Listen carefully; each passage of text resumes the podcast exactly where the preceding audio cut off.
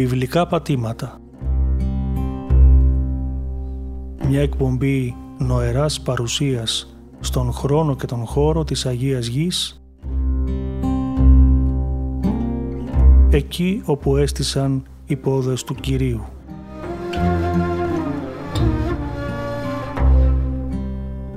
Παρουσιάζει ο πρωτοπρεσβύτερος Σπυρίδων Λόντος.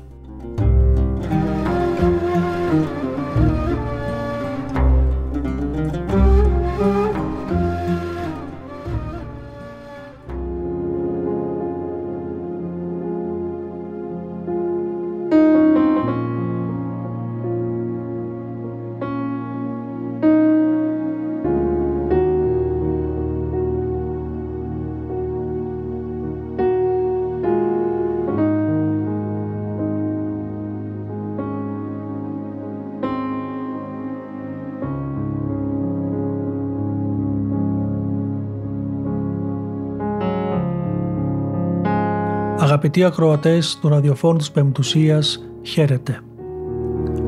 Σας καλωσορίζουμε για μία ακόμη φορά στην εκπομπή μας «Βιβλικά πατήματα» και σας ευχόμαστε καλή ακρόαση.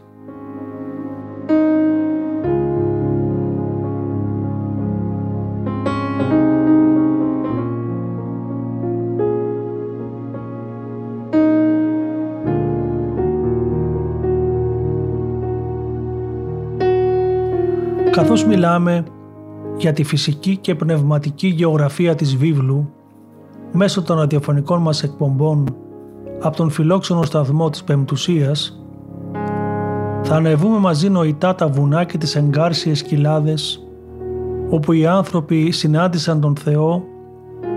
Θα κάνουμε μαζί το νοητό ταξίδι της πίστης του εκλεκτού λαού του Θεού και θα μοιραστούμε μαζί σας τις εικόνες της Αγίας Γης όπως αυτές μαρτυρούνται στην προφητική γραμματεία.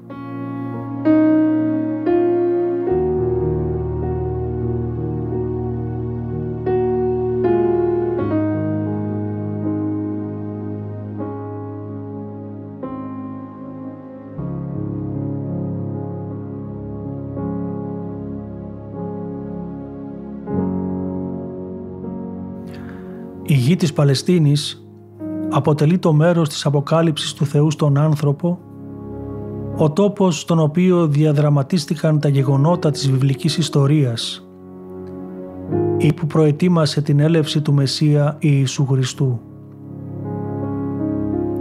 Αυτή την ευλογημένη γη προσεγγίζουμε με σεβασμό και περπατάμε νοητά στα μέρη που περπάτησαν πατριάρχες, λαοί, προφήτες και φυσικά ο Κύριος μας Ιησούς Χριστός.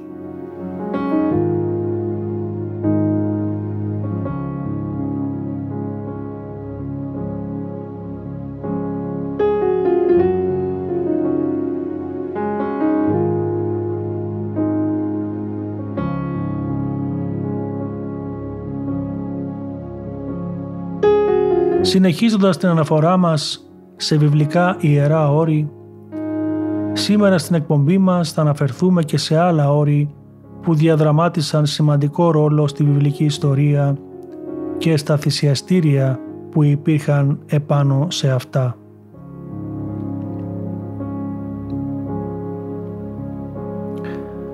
Σύμφωνα λοιπόν με τις αφηγήσεις της Παλαιάς Διαθήκης, στα όρη λάμπαναν χώρα υπερβατικές πνευματικές εμπειρίες – καθώς αυτά αποτέλεσαν τον τόπο φανέρωσης του Θεού στους ανθρώπους και τόποι στους οποίους οι άνθρωποι αναζητούσαν πάντα το Θεό.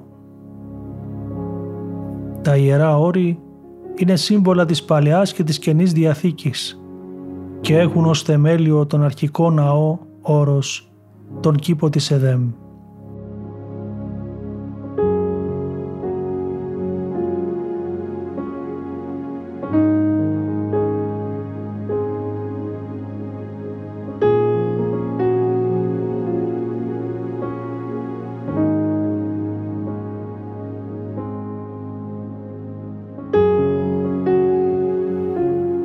Αρχικός ναός όρος, ο κήπος της Εδέμ, περιλάμβανε έναν αριθμό δυναμικών συμβόλων που αποτέλεσαν τα αρχέτυπα των μετέπειτα Ισραηλιτικών ναών. Ο Παράδεισος δεν ήταν ένας ναός κτισμένος για θυσία, αλλά η παρουσία του Θεού τον κατέστησε αυτομάτως Άγιο Ιερό. Το δέντρο της ζωής υπήρχε στον Παράδεισο και στον ναό και το νερό υπήρξε το παταρχικό στοιχείο του ενώ το βουνό συμβολικά σχετίζονταν και με τα δύο.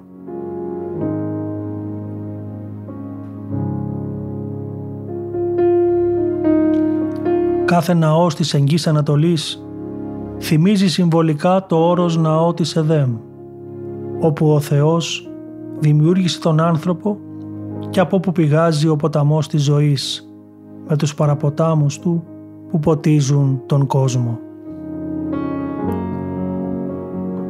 Ο προφήτης Ιεζεκιήλ στην προφητεία του εναντίον του βασιλιά της Τύρου αναφέρει χαρακτηριστικά «Ζούσε στην Εδέμ, στον κήπο του Θεού και ήσουν ντυμένος με πλήθος πολύτιμων λίθων. Σε είχα βάλει φύλακα στο Άγιο Όρος μου και ήσουν τέλειος στη συμπεριφορά σου μέχρι την ημέρα που αμάρτησες.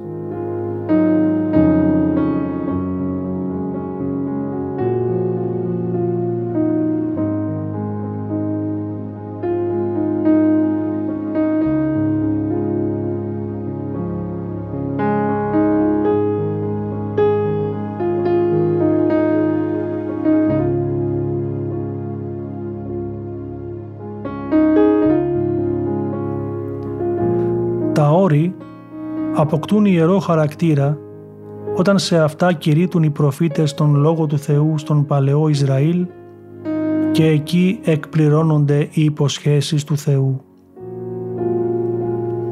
Εκεί που κατά τον προφήτη Ισαΐα συνάζονται οι Θεοί, συντελέστηκαν οι θεοφάνειες, δόθηκαν οι ευλογίες, συνάφθηκαν οι διαθήκες που σε ανάμνησή τους καθιερώθηκαν τα θυσιαστήρια και προσφέρθηκε η λατρεία στο Θεό.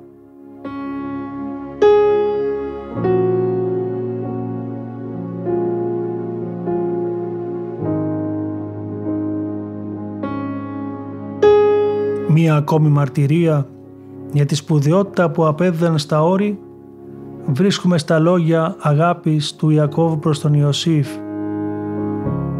τότε που είπε στο γιο του ότι οι ευλογίες θα ξεπεράσουν τις ευλογίες των αιώνιων βουνών και την ομορφιά των αιώνιων λόφων.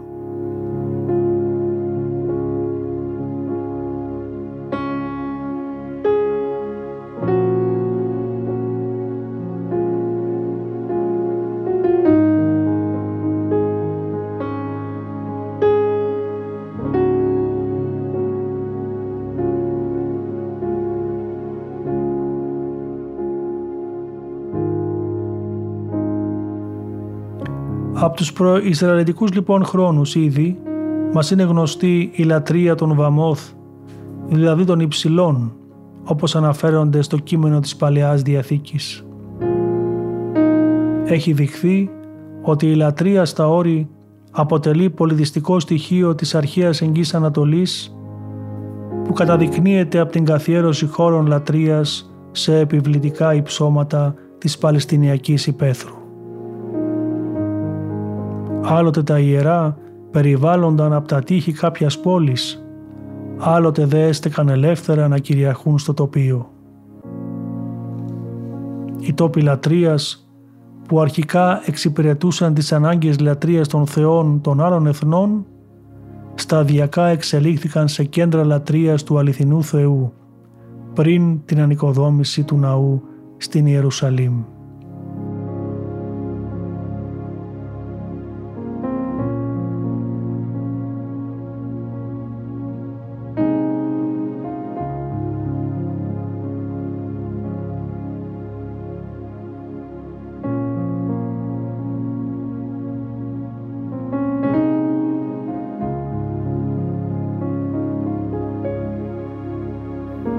Ομότιμος καθηγητής Νικόλαος Ολυμπίου στη μελέτη του για τους προ-Ισραηλιτικούς ιερούς χώρους και ναούς στην Παλαιστίνη υποστηρίζει ότι στη χανανετική θρησκεία της Δευτέρας Χιλιετίας π.Χ. μπορούμε να διακρίνουμε δύο τύπους ιερών. Ναούς με παραστάσεις θεοτήτων και ιερά ανοιχτά με βωμό ή θυσιαστήριο στο μέσο τους. Ο ναός, η κατοικία του Θεού, ήταν ένα στεγασμένο οικοδόμημα, ενώ ο βωμός τοποθετούνταν σε ανοιχτό χώρο και σε αυτόν προσφέρονταν μόνο η θυσία.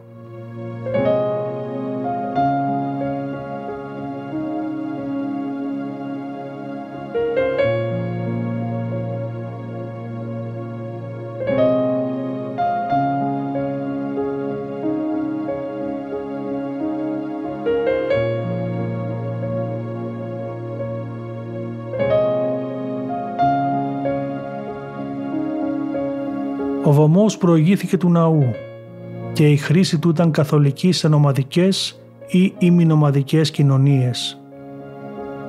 Οι πατριάρχες έκτιζαν βωμούς και προσέφεραν θυσίες. Ο Αβραάμ έκτισε τον πρώτο βωμό κάτω από τη Βελανιδιά στη Σιχέμ και δέχθηκε την πρώτη αποκάλυψη του Θεού. Ακολούθως έκτισε θυσιαστήρια στη Βεθήλ και στη Δρήτου Μαμβρή στη Χευρώνα.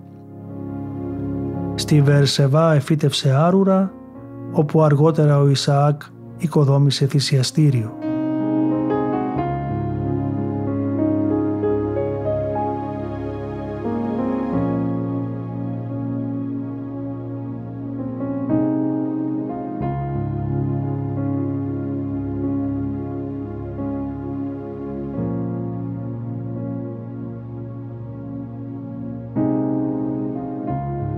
Την ίδια εποχή, οι ψηλές κορυφές των βουνών χρησιμοποιούνταν για τη λατρεία, αφού στις κορυφές αυτές αισθάνονταν οι άνθρωποι τη θεότητα πλησιέστερη σε αυτούς. Στην κορυφή του Καρμίλιου όρους, ο προφήτης Ηλίας έκτισε εκ νέου θυσιαστήριο. Στην κορυφή του όρους Μορία οδηγήθηκε ο Αβραάμ για να θυσιάσει τον Υιό του προσέφερε αργότερα θυσία ο Ιακώβ και κτίστηκε μετέπειτα ο ναός. Στην κορυφή του όρου Σινά αποκαλύφθηκε ο Θεός τον Μωυσή και στο όρος των ελαιών ο Δαβίδ θέλησε να λατρεύσει τον Θεό.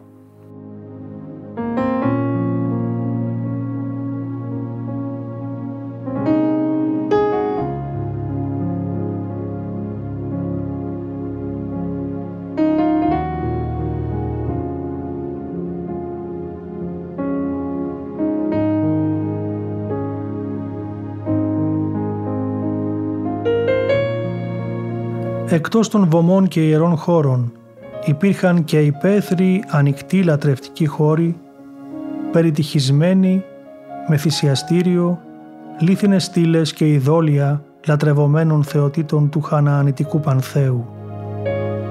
Τα Χαναανιτικά ιερά ήταν κατασκευασμένα από λίθο κατεργασμένο.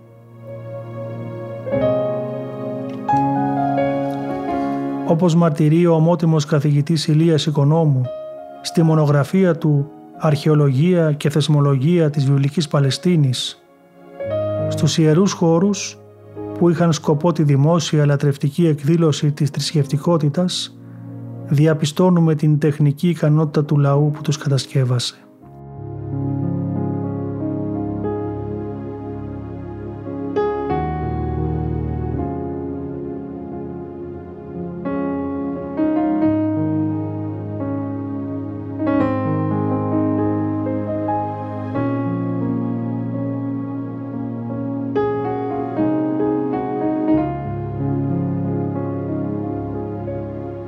Την περίοδο της εξόδου ο Θεός έδωσε εντολή στο Μωυσή να πει στο λαό του να μην κατασκευάσουν θεούς ψεύτικους από ασίμι και χρυσάφι για να τους λατρεύσουν, αλλά να κατασκευάσουν ένα θυσιαστήριο από χώμα και πάνω του να προσφέρουν τις θυσίες των ολοκαυτωμάτων.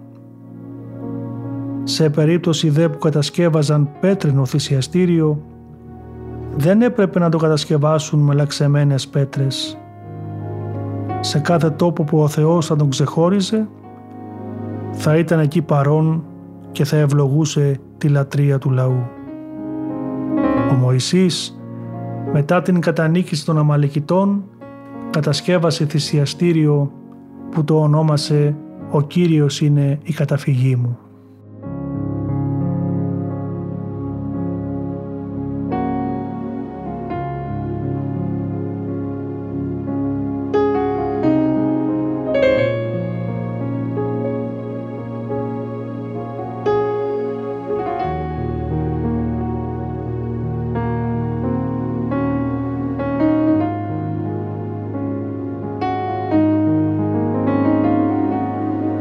Έτσι, μέχρι την περίοδο της μοναρχίας, τελέστηκαν θυσίες σε ειδικές περιπτώσεις, όπως παραδείγματος χάρη σε ανανεώσεις διαθήκων, σε επιβεβαιώσεις βασιλειών, στην επιστροφή της κυβωτού της Διαθήκης από τους Φιλιστέους, θυσίες τους Σολομώντα στα υψηλά, θυσίες στο θυσιαστήριο της Σιλό και της Ιερουσαλήμ, αλλά και θυσίες στους ψεύτικους θεούς, τον Βάαλ, την Ασερά και τα άστρα του ουρανού.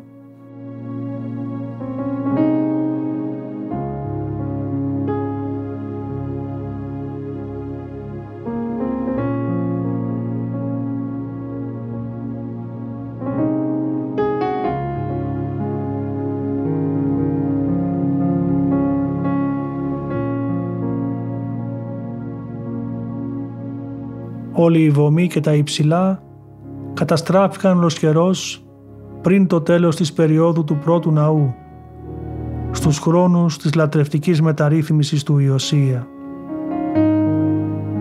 Ο Ιωσίας κατήργησε τους ειδωλολάτρες ιερείς, έδωσε εντολή να κάψουν όλα τα μυαρά σκεύη λατρείας τους, κατεδάφισε τα ειδωλολατρικά θυσιαστήρια στα Ιεροσόλυμα, στη Βεθήλ και στη Σαμάρια, ενώ η πρώτη εγκατάσταση της σκηνής του μαρτυρίου έγινε στην πόλη Σιλό, όπως μαρτυρείται στο βιβλίο του Ιησού του Ναβί.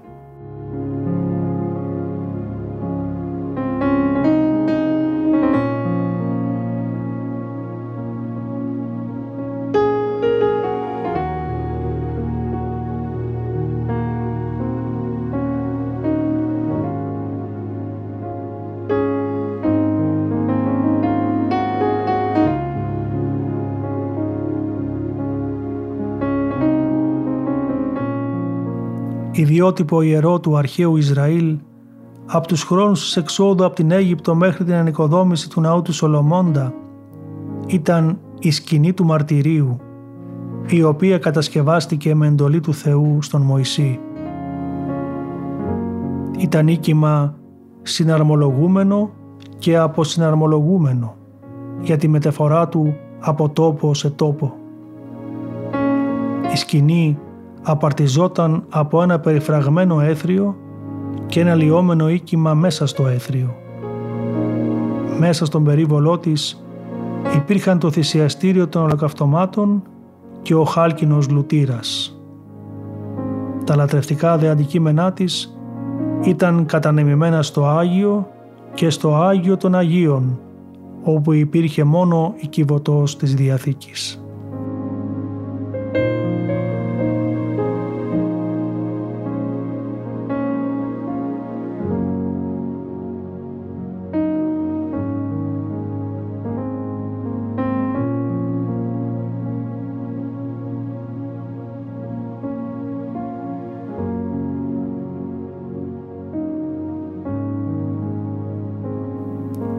Βιβλίο του νόμου Μωυσέως το Δευτερονόμιον είναι ρητές οι εντολές περί αποφυγής της ειδωλολατρίας και του προσδιορισμού ενός μόνο ιερού τόπου για την αληθινή λατρεία του Θεού.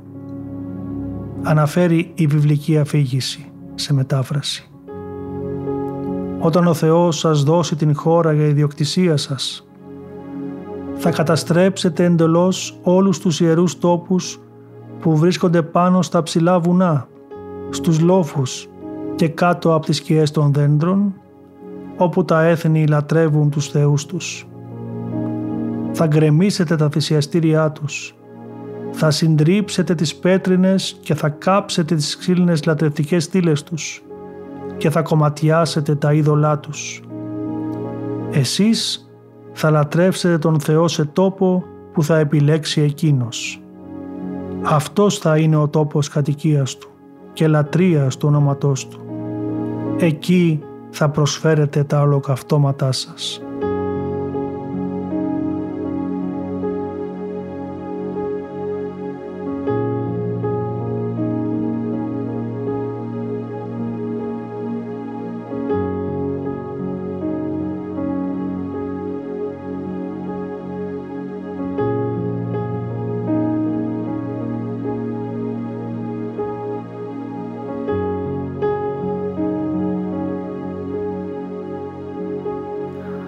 Ο ιερός τόπος του Κυρίου επάνω στο βουνό Μορία θα είναι ο τόπος της λατρείας του μόνου αληθινού Θεού.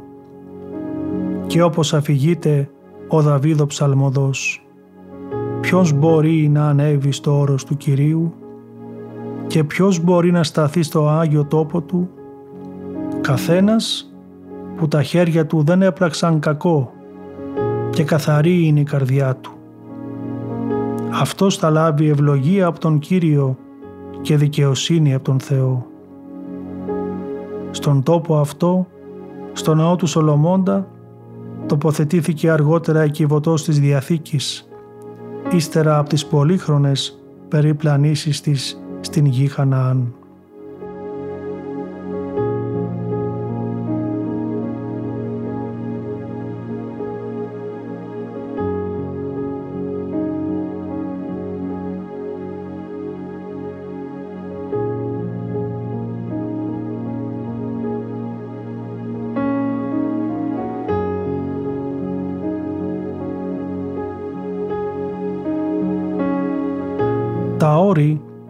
Οι φυσικές ενώσεις ουρανού και γης, όσο λιγότερα προσβάσιμα ήταν και όσο υψηλότερα και τραχιά, τόσο πιο απομονωμένα και πιο μυστηριώδη. Δεν είναι τυχαίο λοιπόν ότι σε όλους τους πολιτισμούς τα βουνά, ιδιαίτερα οι κορυφές τους, έγιναν τόποι κατοικίας των θεών.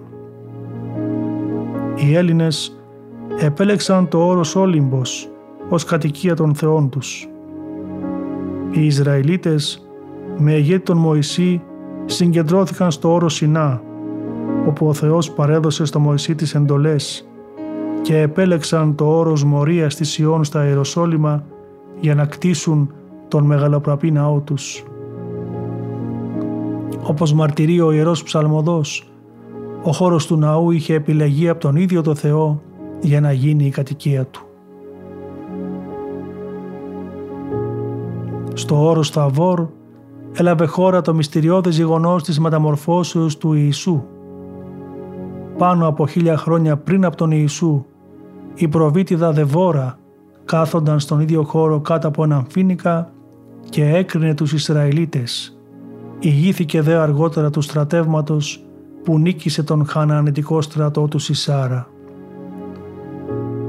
από το όρος των μακαρισμών στην περιοχή της Γαλιλαίας, καθήμενος ο Χριστός απέστειλε τους μαθητές να κηρύξουν στην ανθρωπότητα το Ευαγγέλιο και να βαπτίσουν τους ανθρώπους στο όνομα της Αγίας Τριάδος. Ο νέος λαός του Θεού, ο νέος Ισραήλ, τα μέλη της Εκκλησίας του Χριστού θα είναι κατά τον Απόστολο Πέτρο γένος εκλεκτών βασίλειο ιεράτευμα, έθνος Άγιον, λαός εις περιποίησιν.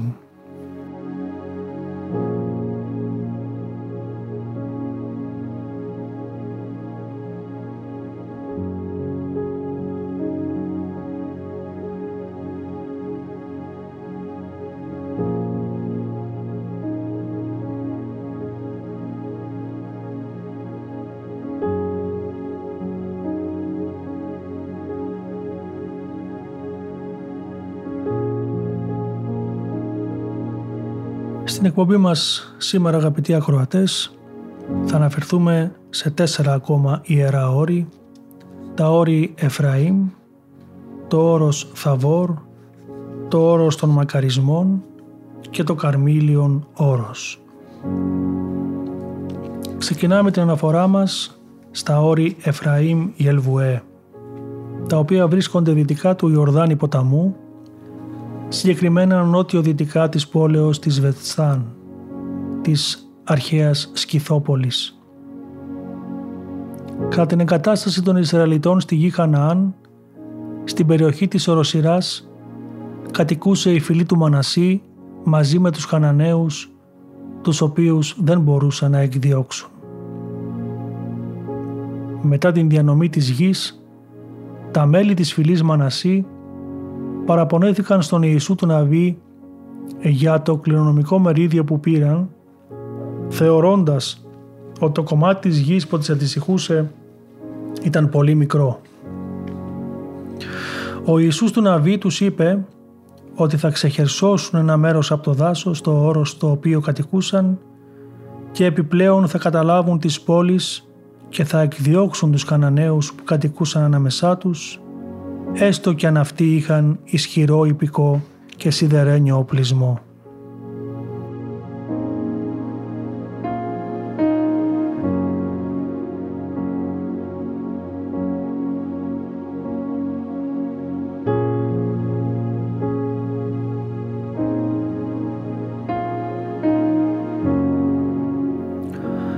λόγω της στρατηγικής θέσης που κατήχε στα ανατολικά της έφορης κοιλάδας της γης Ισραήλ, ανάμεσα στην κοιλάδα του Χιμάρου Κισών και στην κοιλάδα του Ιορδάνη η οροσυρά Γελβουέ, υπήρξε πεδίο δύο τουλάχιστον μεγάλων μαχών. Στο πηγάδι Αρόδ, το οποίο συνθήθως συνδέεται με την πηγή που βρίσκεται στο βορειοδυτικό κλάδο των Γελβουέ, στρατοπέδευσε ο Γεδεών και οι άντρες του. Το πηγάδι του Αρόδ ταυτίζεται κατά παράδοση με την πηγή που αναβλύζει στο βορειοδυτικό μέρος της οροσυράς.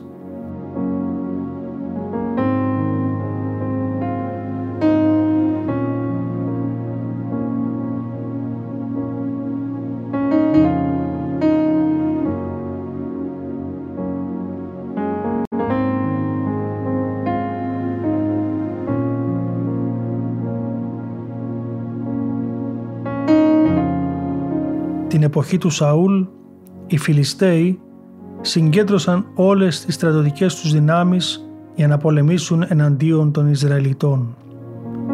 Στρατοπέδευσαν στη πόλη Σουνίμ, ενώ οι Ισραηλίτες στρατοπέδευσαν στα όρη Γελβουέ, όπου έγινε και η μάχη μεταξύ των δύο στρατών. Οι Ισραηλίτες τράπηκαν σε φυγή και θανατώθηκαν πολλοί. Οι Φιλιστέοι καταδίωξαν τον Σαούλ και σκότωσαν τους γιους του Ιωνάθαν, Αμιναδάβ και Μελχισά.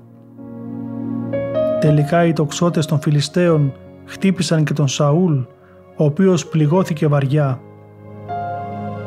Τότε ο βασιλιάς πρόσταξε τον οπλοφόρο του να τον σκοτώσει και να μην πέσει ζωντανό στα χέρια των Φιλιστέων, αλλά εκείνος αρνήθηκε γιατί φοβόταν.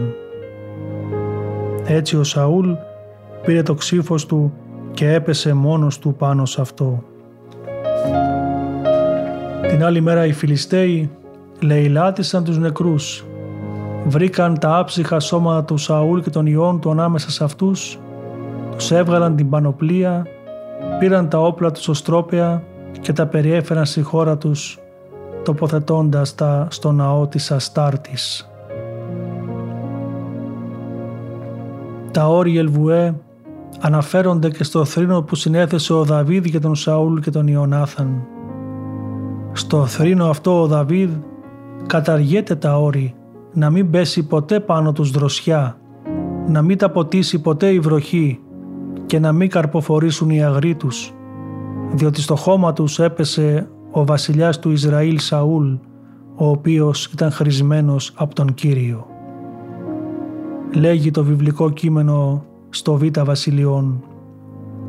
Χωρίς δροσιά να μείνετε βουνά της Γελβουέ, χωρίς βροχή και δίχως χωράφια στις πλαγιές σας, τις απαρχές που δίνουν τους καρπούς. γιατί εκεί ατίμασαν τις ασπίδες των ηρώων και του Σαούλ, σαν να μην είχε χρηστεί με λάδι. Χωρίς το αίμα των εχθρών το βέλος του Ιωνάθαν δεν επέστρεψε, ούτε το ξύφος του Σαούλ χωρίς το λίπος των γενναίων. Αγαπημένοι και αξιολάτρευτοι ο Σαούλ και ο Ιωνάθαν ούτε στη ζωή ούτε στο θάνατο χωρίστηκαν πιο γρήγοροι από τους Ιαετούς και πιο δυνατοί από τα λιοντάρια.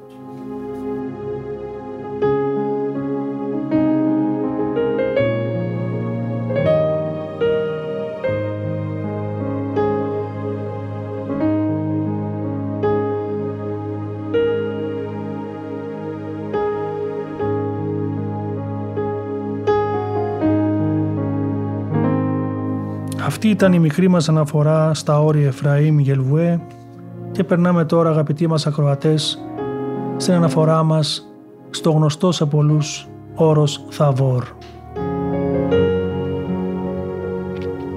Το όρος Θαβόρ, ένα από τα πιο σημαντικά όρη της Αγίας Γραφής που έχουν διαδραματίσει ρόλο στην ιστορία της λύτρωσης, βρίσκεται στην περιοχή της Γαλιλαίας 9 χιλιόμετρα ανατολικά της Ναζαρέτ και 18 χιλιόμετρα δυτικά από την Τιβεριάδα. Υψώνεται σαν ένας τεράστιος κονικός όγκος στο βόρειο άκρο της ευρύχωρης και έφορης πεδιάδας Εσδραλών σε στρατηγική περίεπτη θέση στον κεντρικό οδικό άξονα βορρά και νότου. Η κορυφή του φτάνει περίπου στα 563 μέτρα πάνω από την επιφάνεια της θάλασσας έχει 3 χιλιόμετρα πλάτος και το όνομά του σημαίνει ύψωμα, βουνό ή ομφαλός. Η ονομασία του δε προήλθε μάλλον από τα φαινικικά και επενθυμίζει το όνομα του Θεού Ζεύς Αταβηρίου.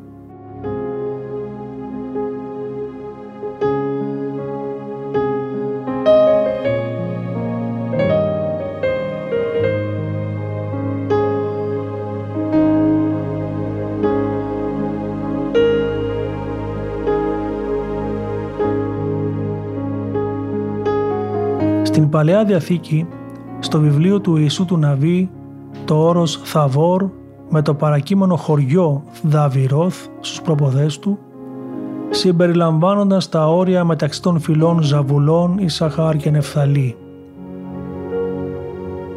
Στο βιβλίο των Κριτών, η βιβλική αφήγηση αναφέρει ότι το όρος Θαβόρ ήταν το μέρος όπου έλαβε χώρα μια μεγάλη μάχη την εποχή της Δεβόρας, μιας εκ των κριτών του Ισραήλ.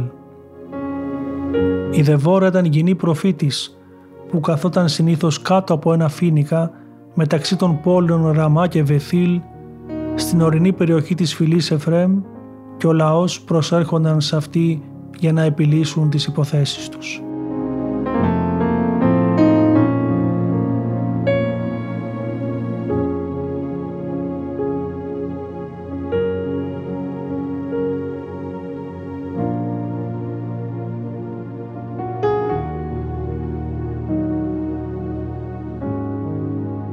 Κάθε φορά που οι Ισραηλίτες προσπαθούσαν να μετακινηθούν από τις ορεινές περιοχές τους προς τις έφορες πεδιάδες, δεχόντουσαν επιθέσεις από τους Χαναναίους.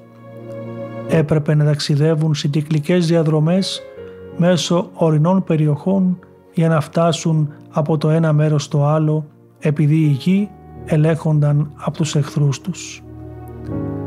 Έτσι η Δεβόρα ενέπνευσε τον λαό να επαναστατήσει ενάντια στην καταπίεση του Ιαβίν, βασιλέα της Χαναάν. Κάλεσε τον Βαράκ και του έδωσε την εντολή να πάρει μαζί του 10.000 άνδρες από τις φυλές Νεφθαλή και Ζαβουλών να μεταβούν στο όρο Σταβόρ και να επιτεθούν στο Σισάρα τον αρχιστράτηγο του Ιαβίν. Ο Βαράκ συγκέντρωσε τους άντρες και ανέβηκαν στο όρο Σταβόρ ακολούθησε η μάχη στο χήμαρο Κισών και ο Βαρούκ κατατρόπωσε τον Σισάρα και επικράτησε ειρήνη για 40 έτη.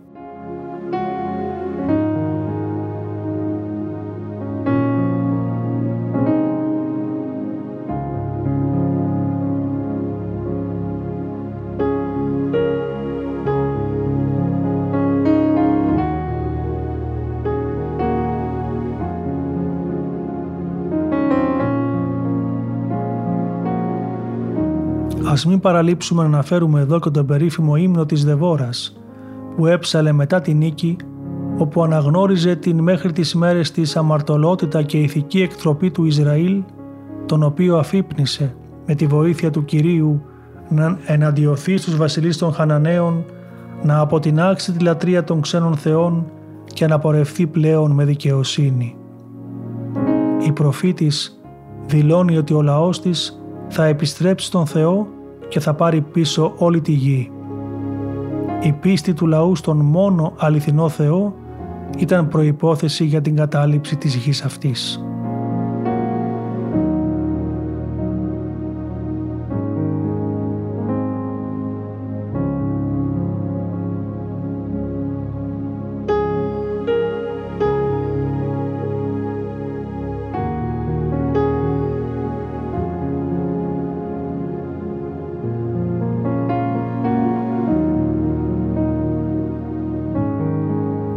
Μετά όμως τα 40 χρόνια της ειρήνης, ο Ισραήλ έφυγε πάλι από τη λατρεία του αληθινού Θεού και έτσι ο Θεός επέλεξε τον Γεδεών, ένα νεαρό από τη φυλή του Μανασί, για να απελευθερώσει τον λαό και να καταδικάσει την ειδωλολατρεία του. Το βιβλικό κείμενο αναφέρει ότι στο όρος Θαβόρ φωνεύθηκαν οι αδερφοί του Γεδεών.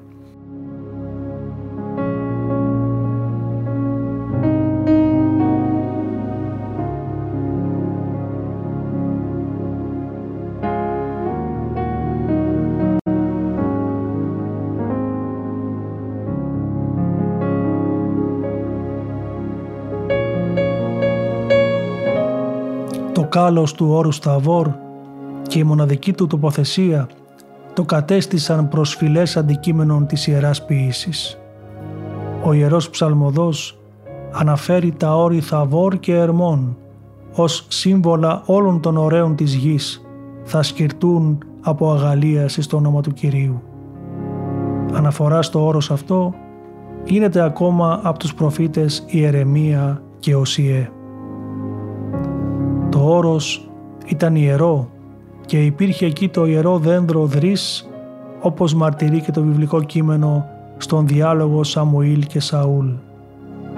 Εσύ θα προχωρήσεις πέρα από εκεί ως ότου φτάσεις στη βελανιδιά του Θαβόρ όπου θα βρεις τρεις άνδρες οι οποίοι θα ανεβαίνουν στο ιερό της Βεθήλ. Δεν πρέπει να παραλείψουμε το γεγονός ότι χαρακτηριστικό γνώρισμα κάθε καθιερωμένου ιερού χώρου στην Παλαιά Διαθήκη ήταν η ύπαρξη βελανιδιάς. Τα ιερά του αρχαίου Ισραήλ είχαν καθιερωθεί με αυτόν τον τρόπο και οι βελανιδιές αποτελούσαν σημεία ανάμνησης των θεοφανιών σε πρόσωπα της ιεράς ιστορίας του. Οι δρύς και οι τερέμινθοι ως αποδεικτικά στοιχεία συνδέονταν σίγουρα με χρησμούς και οράματα στο σημείο που υπήρχαν. Στο Θαβόρ συντελέστηκε το θαύμα της μεταμορφώσεως του Κυρίου μας. Παρόντες σε αυτό ήταν μαθητές του Πέτρος, Ιάκωβος και Ιωάννης, αλλά και ο Μωυσής με τον προφήτη Ηλία, που εκπροσωπούσαν τον νόμο και τους προφήτες της Παλαιάς Διαθήκης.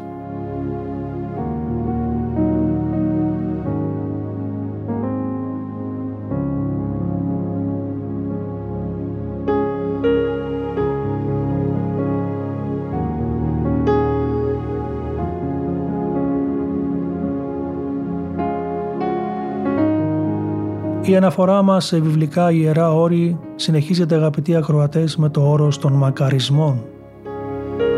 Το γνωστό σε όλους όρος των μακαρισμών βρίσκεται στην περιοχή της Γαλιλαίας, κοντά στην Καπερναούμ. Πήρε την ονομασία αυτή διότι εκεί ο Χριστός εκφώνησε την περίφημη επί του όρους ομιλία. Οι μακαρισμοί του Κυρίου αποτελούν την εισαγωγή της ομιλίας αυτής που αποτελείται από τέσσερα τμήματα. Το χωροχρονικό πλαίσιο, τους μακαρισμούς, την ταυτότητα των μαθητών του Ιησού και τη διδασκαλία του για τον νόμο.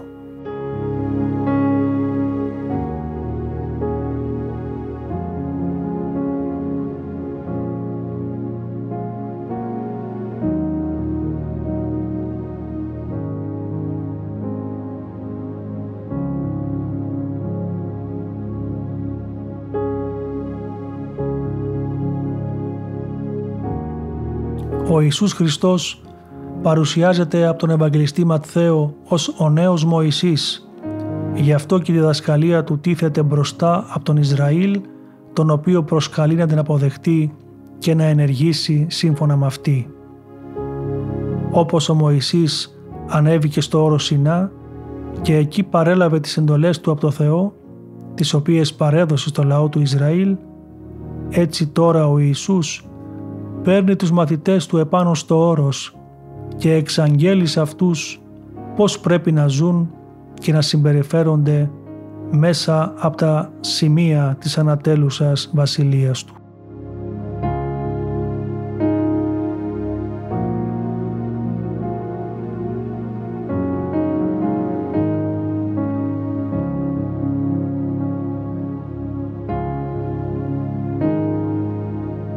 Δικαιοσύνη τους πρέπει να επερβεί εκείνη των γραμματέων και των φαρισαίων.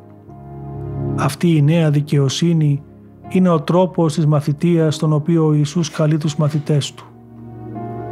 Δύναμή τους θα είναι η δωρεά της Θείας Χάριτος που δίδεται στους πτωχούς, στους πενθούντες, στους πραείς, στους πεινώντες.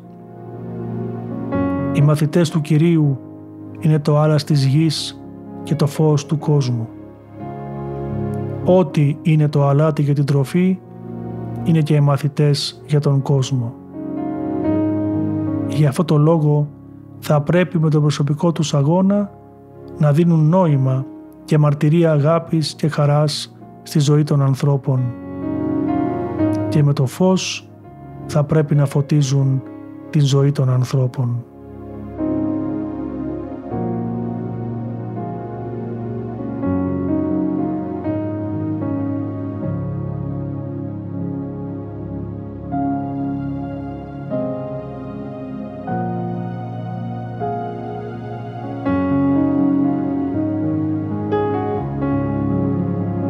Βασικό θέμα της ομιλίας στο όρος είναι το γεγονός ότι ο Ιησούς ήρθε όχι για να καταργήσει τον νόμο και τους προφήτες, αλλά πληρώσε Αυτόν, δηλαδή να τον πραγματώσει, να το συμπληρώσει. Ο Χριστός το όρος αυτό συμπληρώνει τον υπάρχοντα νόμο με ένα νέο νόμο, αυτόν της αγάπης. Ο Ιησούς με την ομιλία του κάνει μια διάκριση μεταξύ αληθινής και ψεύτικης ηθικής και αληθινής και ψεύτικης ευσέβειας. Το πνεύμα του Ευαγγελίου του καλεί τους χριστιανούς να ξεπεράσουν σε δικαιοσύνη τους γραμματείς και τους φαρισαίους αλλά και όλο τον νόμο της Παλαιάς Διαθήκης διότι όπως σημειώνει ο Απόστολος Παύλος όταν έλθει το τέλειον τότε το εκ μέρους καταργηθήσετε. Εξάλλου, στο Ευαγγέλιο του Μαθαίου, ο Ιησούς Χριστός είναι πράγματι ο Μεσσίας που υποσχέθηκε ο Θεός. Ο Ισραήλ δεν κατάφερε να τον αναγνωρίσει ως Μεσσία του και ενώ η Βασιλεία των Ουρανών εγγενιάστηκε με την εσάκουση του Χριστού, περιμένει ακόμα την εκπλήρωση όταν ο Χριστός επιστρέψει στη γη.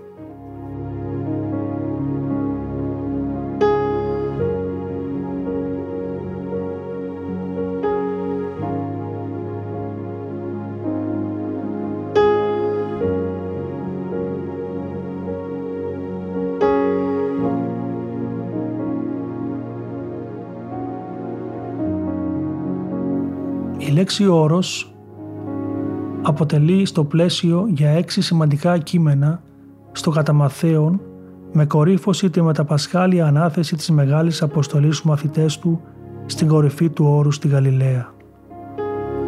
Έξι γεγονότα στη δράση του Ιησού διεξάγονται σε ένα βουνό.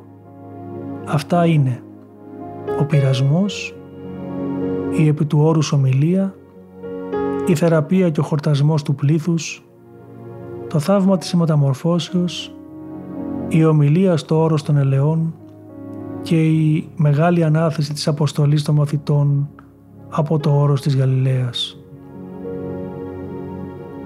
Το όρος των μακαρισμών στη Γαλιλαία θεωρείται από πολλούς ερμηνευτές ως το όρος που ο Χριστός έδωσε την αποστολή στους μαθητές του «Πορευθέντες μαθητεύσατε πάντα τα έθνη βαπτίζοντας αυτούς εις το όνομα του Πατρός και του Ιού και του Αγίου Πνεύματος.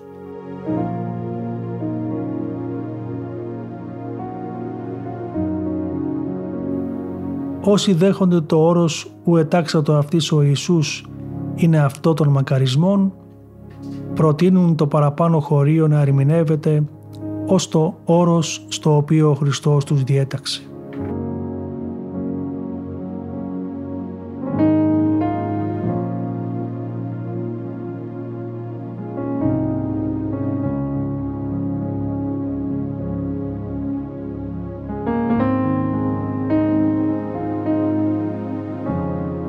Κλείνουμε την αναφορά μας σε όρη της Αγίας Γραφής με το τελευταίο όρος, το Καρμίλιον όρος όπως ονομάζεται, το οποίο βρίσκεται στη δυτική πλευρά της Αγίας Γης, κοντά στη Μεσόγειο θάλασσα και καλύπτεται στο μεγαλύτερο μέρος του από βράχους ασβεστίου.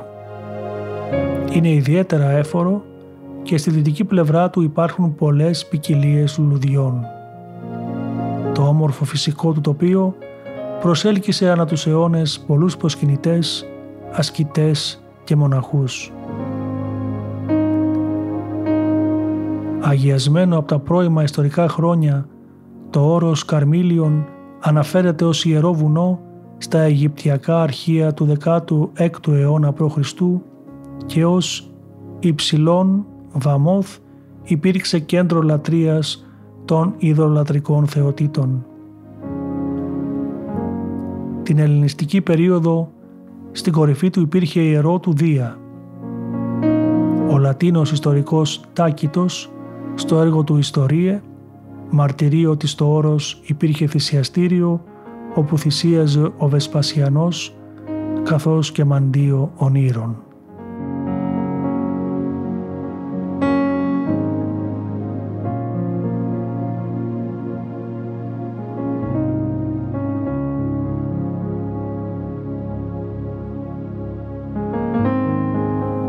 Καρμίλιο όρος αποτελούσε το όριο της κληρονομηθήσης περιοχής της φυλής Ασύρ και το νοτιοδυτικό όριο της κοιλάδας Εσδραλών.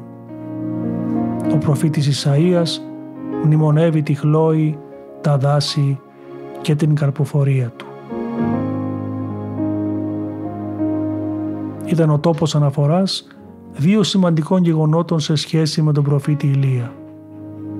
Εκεί ο προφήτης ζητώντας τη βοήθεια του Θεού, την έλαβε με τη μορφή θεϊκής φωτιάς που κατέβηκε από τον ουρανό και κατέκαψε εντελώς τα ολοκαυτώματα των θυσιών των ιερέων του Βάαλ.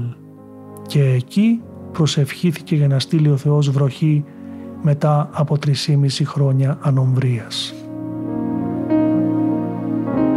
Κατά την δημιουργία η γη παραδόθηκε μέσω των υδάτων στον Αδάμ, στον κήπο της Εδέμ, στο όρος ναό του Θεού.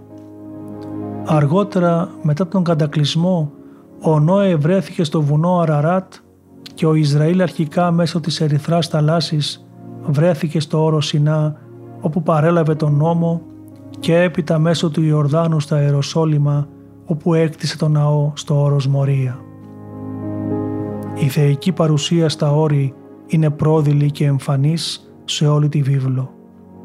Τα όρη αποτέλεσαν τα θυσιαστήρια των λαών προ-Ισραήλ αλλά και μετά την κατασκευή των ναού τους σε αυτά. Ήταν χώροι ιεροί και πηγές ροής των υδάτων και γονιμοποίησης των ποταμών. Οι ιερείς και αρχαιρείς του βιβλικού Ισραήλ που προσέφεραν τις θυσίες στο Θεό λάτρευαν εις τύπων και σκιά των πνευματικών και των ουράνιων αρχετύπων. Όμως, όπως μαρτυρεί ο Απόστολος Παύλος στην προς Εβραίους επιστολή του, ο Χριστός είναι ο αρχιερέας του αληθινού θυσιαστηρίου και ο μεσίτης της Καινής Διαθήκης. Έχουμε αρχιερέα, ο οποίος κάθισε στη αδεξιά του θρόνου της Θείας Μεγαλειότητας στους ουρανούς και έγινε λειτουργός των Αγίων που βρίσκονται στους ουρανούς και της σκηνή της αληθινής την οποία κατασκεύασε ο Θεός προσφέροντας ως θυσία το σώμα και το αίμα Του.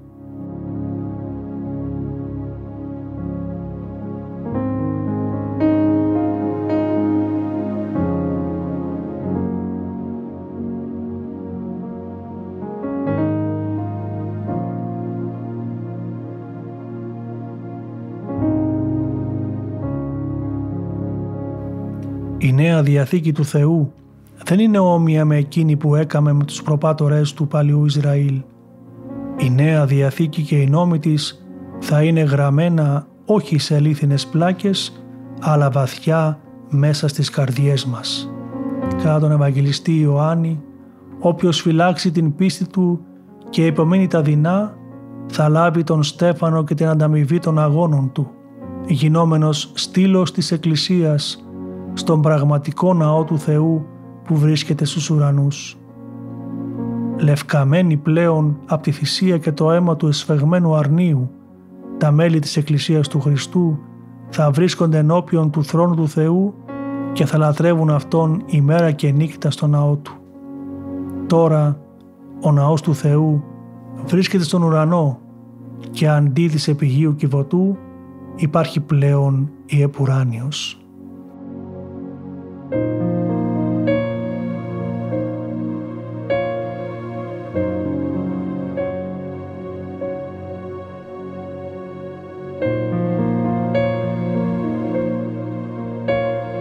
Σας ευχαριστούμε που συμμετέχετε μαζί μας στο νοητό αυτό περιηγητικό ταξίδι στην Αγία Γη μέσω των εκπομπών μας. Κλείνουμε συν Θεό την εκπομπή μας και σήμερα με τους λόγους του προφήτου Δαβίδ στον 15ο και στον 120ο ψαλμό. Κύριε, ποιος μπορεί να εισέλθει μέσα στη σκηνή σου και ποιος μπορεί να κατοικήσει στο Άγιο σου βουνό; Αυτός που είναι τέλειος στη ζωή του και πράττει το δίκαιο, αυτός που την αλήθεια σκέφτεται, με τη γλώσσα του δεν συκοφάντησε, το φίλο του δεν έβλαψε και ούτε χλέβασε το διπλανό του. Αυτός που τιμά τους φοβούμενους τον Θεό, που όταν υπόσχεται δεν αφητεί τον λόγο του, δεν δάνεισε με τόκο τα λεφτά του και δεν δωροδοκήθηκε για να βλάψει αθώο. Τα μάτια μου σηκώνω στα βουνά, από που θα έρθει η βοήθειά μου. Η βοήθειά μου θα έρθει από τον Κύριο που έφτιαξε τα ουράνια και τη γη. Ο Κύριος είναι αυτός που μας φυλάει. Είναι η προστασία μας τώρα και παντοτινά. Χαίρετε.